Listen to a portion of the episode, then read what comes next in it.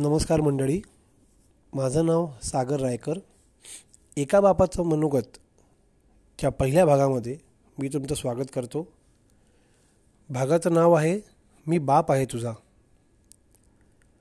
डोक्यावरचे केस लवकर गेल्याने निदान दाढीचे केस वाढवून गळ्यावर असलेल्या डोक्याचा समतोल राखणाऱ्यांमध्ये माझा समावेश होतो. पण त्यामुळे मी कदाचित लो होम अलोन सिनेमातल्या विलनसारखा दिसतो का काय अशी शंका येते माझ्या मनात. मला लहान मुलं खूप आवडतात. मी त्यांच्याबरोबर तासन तास खेळू शकतो.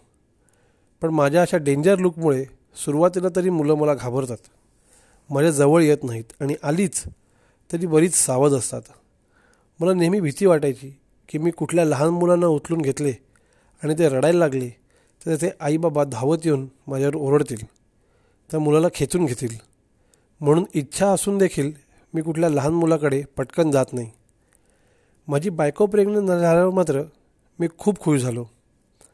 माझं बाळ त्याच्या आईच्या पोटात असल्यापासूनच माझा आवाज ऐकत असेल माझा स्पर्श समजत असेल.